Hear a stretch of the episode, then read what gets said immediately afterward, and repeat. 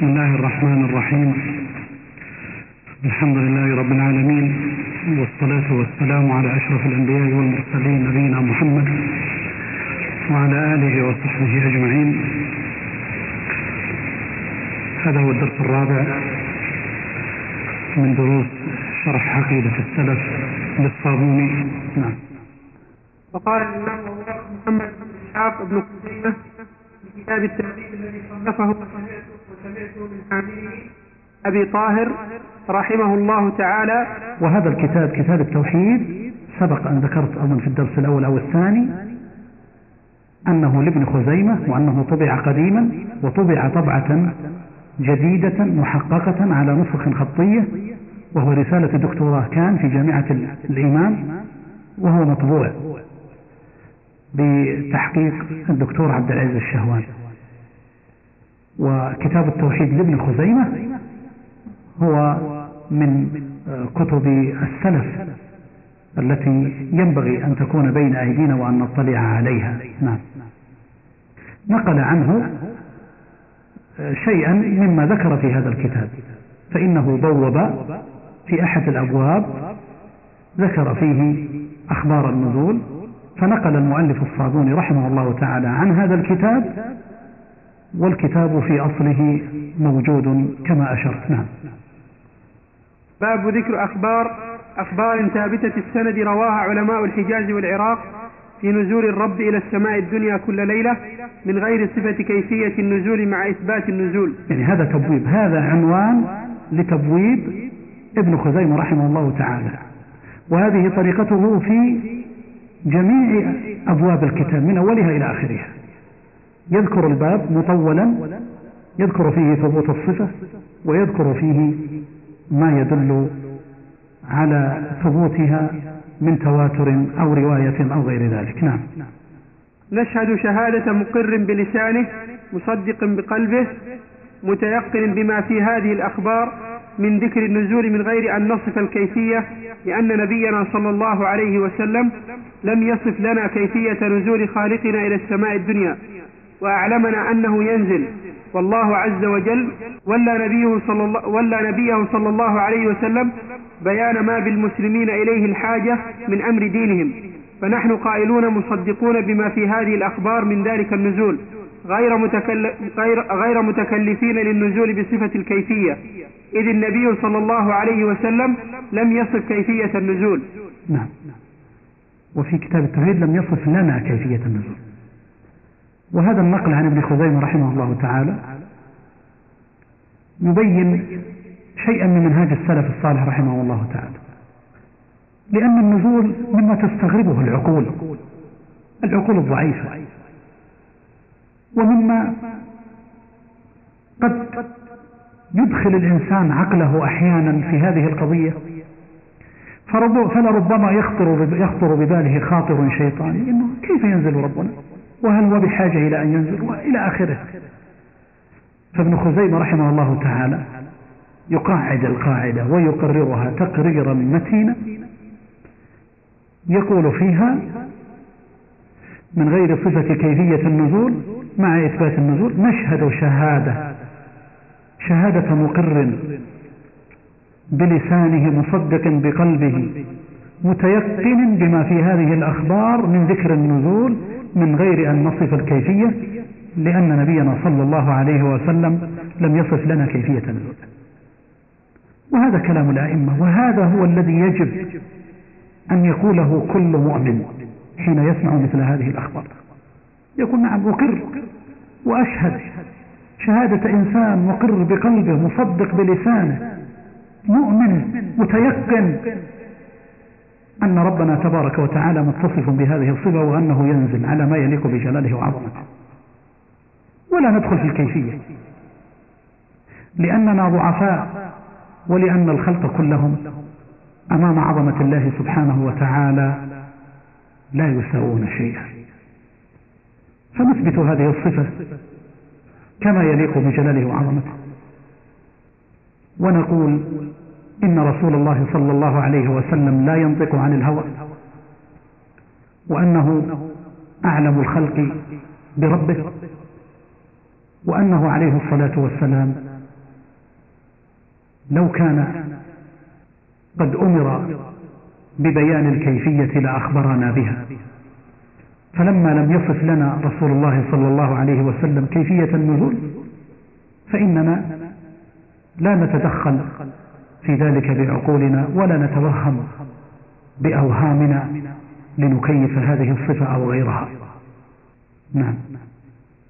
قال أبو عثمان وأخبرنا الحاكم أبو عبد الله الحافظ رحمه الله حدثنا أبو محمد الصيدلاني حدثنا علي بن الحسين بن الجنيد حدثنا أحمد بن صالح المصري حدثنا ابن وهب أنبأنا مخرمة بن بكير عن أبيه رحمه الله وأخبرنا الحاكم رحمه الله قال حدثنا أبو العباس محمد محمد بن يعقوب واللفظ له قال حدثنا إبراهيم بن المنذر حدثنا ابن وهب عن مخرمة بن بكير عن أبيه قال سمعت محمد بن المنكدر يزعم أنه سمع أم سلمة زوجة النبي صلى الله عليه وسلم تقول نعم اليوم يوم ينزل الله تعالى فيه إلى السماء الدنيا. قالوا وأي, وأي يوم ذلك؟ قالت يوم عرفة. نعم. وهذا عود مرة أخرى إلى الحديث الذي سبق أن ذكرنا روايته ذكر المؤلف روايته عن جابر. وهذا الإسناد عن أم سلمة رضي الله عنها زوج النبي صلى الله عليه وسلم إسناد أيضا صحيح وقد رواه الدارمي وغيره. والقول فيه كالقول في صفة النزول عموما نعم. وروت عائشة رضي الله عنها عن النبي صلى الله عليه وسلم قال ينزل الله تعالى في النصف من شعبان إلى السماء الدنيا ليلا إلى آخر النهار من الغد فيعتق من النار بعدد شعر معز بني كلب ويكتب الحاج وينزل أرزاق السنة وينزل أرزاق السنة ولا يترك أحدا إلا غفر له إلا مشركا أو قاطع, أو قاطع رحم أو عاق أو مشاحن. نعم. وهذا أيضا حديث النزول ليلة النصف من شعبان. وفيه ينزل الله تبارك وتعالى في النصف من شعبان إلى السماء الدنيا ليلا إلى آخر النهار من الغد. فيعتق من النار بعدد شعر معز بني كلب ويكتب الحاج وينزل أرزاق السنة ولا يترك أحدا إلا غفر له إلا مشرك مشركا أو قاطع رحم أو عاقا أو مشاحنا والمشاحن هو المباغض لغير حق. هذه الرواية مما اختلف فيها الأئمة رحمهم الله تعالى فبعض الأئمة ضعفها. وقال إن أسانيد هذه الرواية فيها كلام ومن ثم قال بأن القول بنزول الرب تبارك وتعالى ليست ليلة النصف من شعبان لا يثبت لأن الحديث فيه غير ثابت. والحديث الذي ذكرناه رواه الإمام أحمد والترمذي وغيرهم. ولكن بعض العلماء يقول وإن كان إسناد مثل هذا الحديث ضعيف إلا أن له شواهد يتقوى بها وممن رجح تقويه بها حتى يصل إلى درجة الحسن. الشيخ الألباني حفظه الله تعالى في سلسلة الأحاديث الصحيحة. نعم. أخبرنا أبو طاهر بن خزيمة حدثنا جدي الإمام حدثنا الحسن بن محمد الزعفراني حدثنا إسماعيل بن علية عن هشام الدستوائي قال قال الإمام حدثنا وحدثنا الزعفراني حدثنا عبد الله بن بكر حدثنا هشام الدستوائي وحدثنا الزعفراني حدثنا يزيد يعني بن هارون أخبرنا الدستوائي وحدثنا محمد بن عبد الله بن ميمون بالإسكندرية. حدثنا الوليد عن الأوزاعي جميعهم عن يحيى بن أبي كثير عن هلال بن أبي ميمونة عن عطاء بن يسار. حدثني حدثني رفاعة بن عرا بن عرابة الجهني. لفظ اللي يأتي في نهاية لوحده معناه كما هو معروف عند أهل الحديث معناه تحويل الإسناد. تحويل الإسناد. فهو يسوق الإسناد إلى حد ثم يحول ليرجع مرة أخرى. وهذا يفيد أو يدل على طرق الحديث. نعم. قال الإمام وحدثنا أبو هاشم زياد بن أيوب حدثنا حدثنا مبشر بن إسماعيل الحلبي عن الأوزاعي حدثنا يحيى بن أبي كثير حدثني هلال بن أبي ميمونة عن عطاء بن يسار حدثني رفاعة حدثني رفاعة بن عرابة الجهني قال صدرنا مع رسول الله صلى الله عليه وسلم من مكة فجعلوا يستأذنون النبي صلى الله عليه وسلم فجعل يأذن لهم. فقال النبي صلى الله عليه وسلم ما بال شق الشجرة الذي يلي النبي صلى الله عليه وسلم؟ أبغض إليكم, أبغض إليكم من الشق الآخر. فلا يرى من القوم إلا باكيا فلا يرى نعم. فلا يرى من القوم إلا باكيا قال يقول أبو بكر الصديق إن الذي يستأذنك بعد بعدها لسفيه. فقام النبي صلى الله عليه وسلم فحمد الله وأثنى عليه. وكان إذا حلف قال والذي نفسي بيده أشهد عند الله ما منكم من أحد يؤمن بالله واليوم الآخر ثم يسدد إلا سلك به في إلا سلك به في الجنة. ولقد وعدني ربي أن يدخل من أمة الجنة سبعين ألفا بغير حساب ولا عذاب وإني لأرجو ألا يدخلوها حتى يؤمنوا ومن صلح من أزواجهم وذرياتهم مساكنهم في الجنة. ثم قال صلى الله عليه وسلم إذا مضى شطر الليل أو قال ثلثاه ينزل الله إلى السماء الدنيا ثم يقول لا, لا أسأل عن عبادي غيري.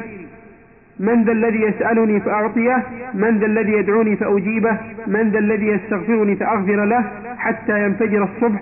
هذا لفظ الوليد. نعم. وهذه الرواية صحيحة. رواها الإمام أحمد وغيره.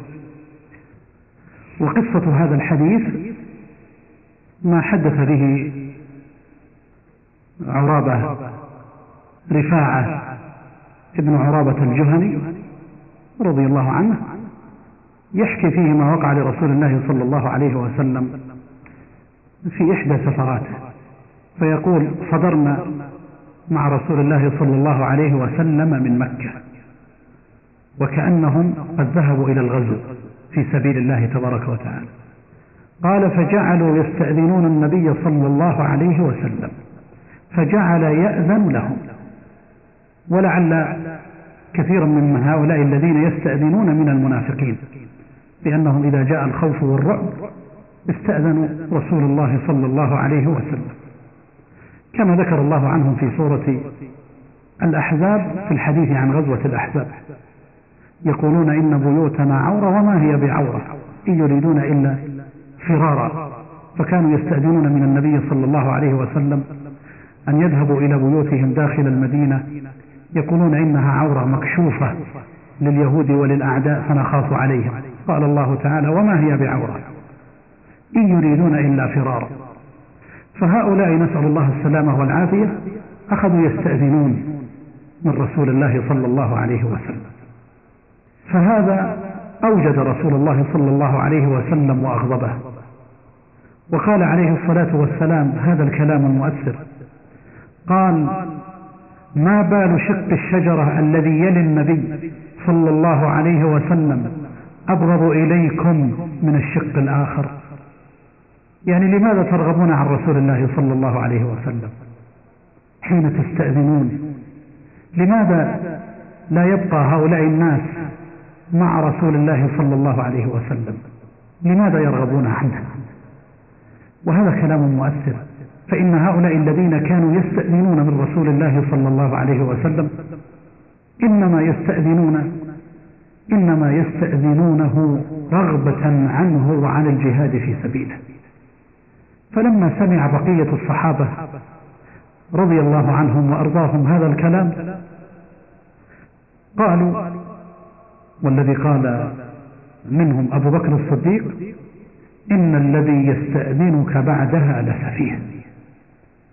أي إن الذي يستأذنك بعد هذا الكلام والتخويف والوعيد الشديد إنه لسفيه ولا شك أنه سفيه. ثم يبين بقية القصة أن النبي صلى الله عليه وسلم قام وحمد الله وأثنى عليه وكان إذا حلف كما هو معروف عنه صلى الله عليه وسلم يقول والذي نفسي بيده. ثم أعطى الرسول صلى الله عليه وسلم صحابته هذه البشارة. قائلا أشهد عند الله ما منكم من أحد يؤمن بالله واليوم الآخر ثم يسدد أي يسدد بإيمانه العمل الصالح والسير على منهجه صلى الله عليه وسلم إلا سلك به في الجنة. ولقد وعدني ربي أن يدخل من أمتي الجنة سبعين ألفا بغير حساب ولا عذاب. وإني لأرجو ألا يدخلوها حتى يؤمنوا ومن صلح من أزواجهم وذرياتهم يساكنهم حتى يؤمنوا. ثم قال ومن صلح من أزواجهم وذرياتهم يساكنهم. أي إني لأرجو أن يكون هؤلاء الذرية يلحقون بأولئك فيدخلون معهم الجنة. ثم قال النبي صلى الله عليه وسلم وهذا هو موضع الشاهد. إذا مضى شطر الليل أو قال ثلثاه ينزل الله إلى السماء الدنيا ثم يقول لا أسأل لا أسأل من عبادي غيري من ذا الذي يسألني؟ فأعطيه من ذا الذي يدعوني؟ فأجيبه. من ذا الذي يستغفرني؟ فأغفر له حتى ينفجر الصبح.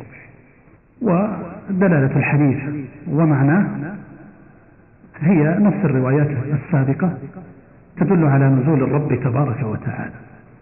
إنما أعطانا هذا معنى أن النزول قد يكون في شطر الليل.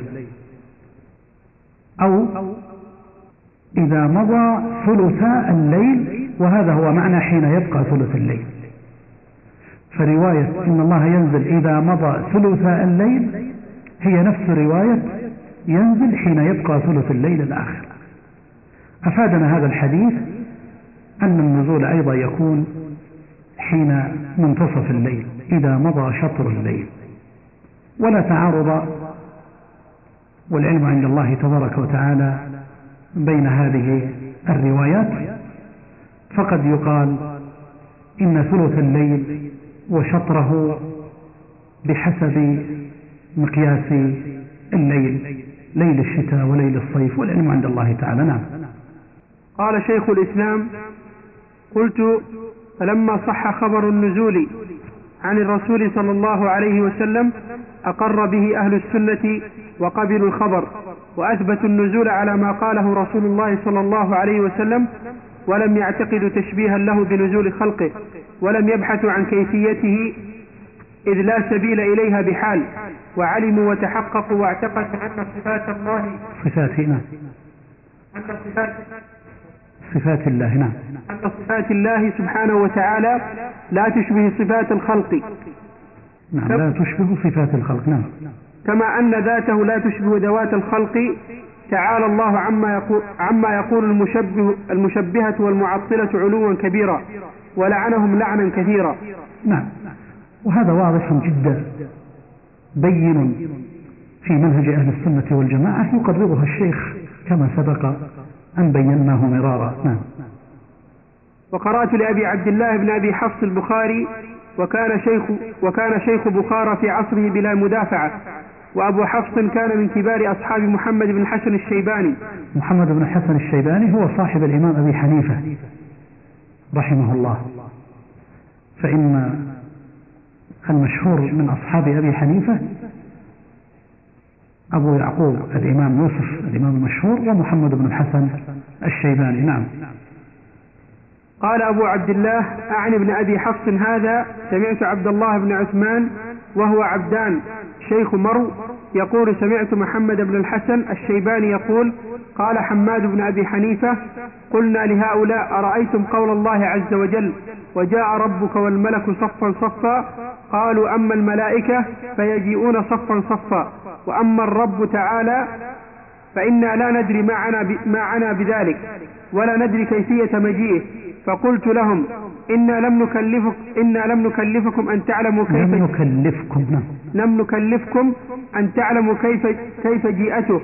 كيف جيئته نعم. كيف جيئته. ولكن نكلفكم أن تؤمنوا بمجيئه. أرأيتم من أنكر أن أن الملك الملك نعم. أن الملك يجيء صفا صفا ما هو عندكم؟ قالوا كافر مكذب. قلت فكذلك. إن أنكر أن الله سبحانه لا يجيء فهو كافر مكذب. لعلها إن أنكر أن الله سبحانه يجي فهو كافر. فلا زائدة وهذه القصة التي تحكى عن حماد ابن أبي حنيفة بينه وبين بعض أهل البدع. فإنه يقول وهذا من محاجة أهل السنة والجماعة سأله أرأيتم قول الله تبارك وتعالى وجاء ربك والملك صفا صفا فكان جواب هؤلاء أننا نؤمن بأن الملائكة يجيئون صفا صفا ونثبت ذلك. أما الرب فإننا لا ندري ما عنا بذلك ولا ندري كيفية مجيئه. فقولهم لا ندري ما عنا بذلك هذا هو التفويض. يقولون إذا نحن نتلو هذه الآية لكن لا ندري ولا نثبت الصفة لأننا لا ندري ما عنا بذلك ولا أننا لا نعرف كيفية الصفة. فجاء جواب حماد ابن أبي حنيفة رحمه الله تعالى ليقول لهم أولا نحن لا نكلفكم معرفة الكيفية. لا نطلب منكم أن تثبتوا الكيفية لأننا نحن وأنتم وجميع الناس لا يعرفون كيفية مجيئه تبارك وتعالى. ولكننا نطلب منكم أن تؤمنوا بمجيئه وتثبتوا هذه الصفة لله تبارك وتعالى. هذا هو المطلوب. ولهذا قال لهم أرأيتم لو أن إنسانا قال إن الملك لا يجي. في قول الله تبارك وتعالى وجاء ربك والملك صفا صفا. قال الملك لا يجي. الملائكة لا تأتي صفا صفا. ما هو حكمه عندكم؟ قال حكمه كافر لأنه مكفر مكذب بنص القرآن. من كذب بنص القرآن الكريم فهو كافر. فقال لهم وما الفرق بين هذا وبين من يكذب بمجيء الرب تبارك وتعالى؟ القول فيهما واحد والحكم فيهما واحد. نعم. 49 نعم. أرأيتم من أنكر أن الملك لا لا فيها لا عندكم؟ ما فيها لا. بعض الطبعات فيها لا. من أنكر أن الملك لا يجي هو كلمة أنكر تقتضي نفي أليس كذلك؟ يعني من أنكر أن الملك يجيء منكر ولا مثبت؟ هذا منكر. لكن من أنكر أن الملك أن الملك لا يجيء هذا مثبت إذا يكون كافر؟ لا. فدل ذلك على أن سقوطها في العبارة الأولى صحيح وأنه ينبغي أن تسقط أيضا من العبارة الثانية الأخيرة. يقول فكذلك إن أنكر أن الله سبحانه لا يجي خطأ. إن أنكر أن الله يجي فهو كافر. إن أنكر أن الله يجي فهو كافر. يعني المنكر للمجيء هو الكافر. نعم. قال أبو عبد الله بن أبي حفص البخاري أيضا في كتابه ذكر إبراهيم بن الأشعث قال سمعت الفضيل. بن عياض يقول إذا قال لك الجهمي إنا لا نؤمن برب ينزل على مكانه فقل أنت أنا أؤمن برب يفعل ما يشاء. وهذه عبارة مشهورة عن الإمام الفضيل بن عياض الإمام الزاهد المشهور رحمه الله تعالى. يقول فيها إذا قال لك الجهمي المنكر للصفة أنا لا أؤمن برب ينزل عن مكانه. ليس تعالى فقل أنت وهذا هو الجواب أنا أؤمن برب يفعل ما يشاء. فإذا جاء الجهمي وقال أنا لا أؤمن برب ينزل ويتحرك تحرك الأجسام وهذه صفات الأجسام إلى آخره. فقل له أنا أؤمن برب يفعل ما يشاء.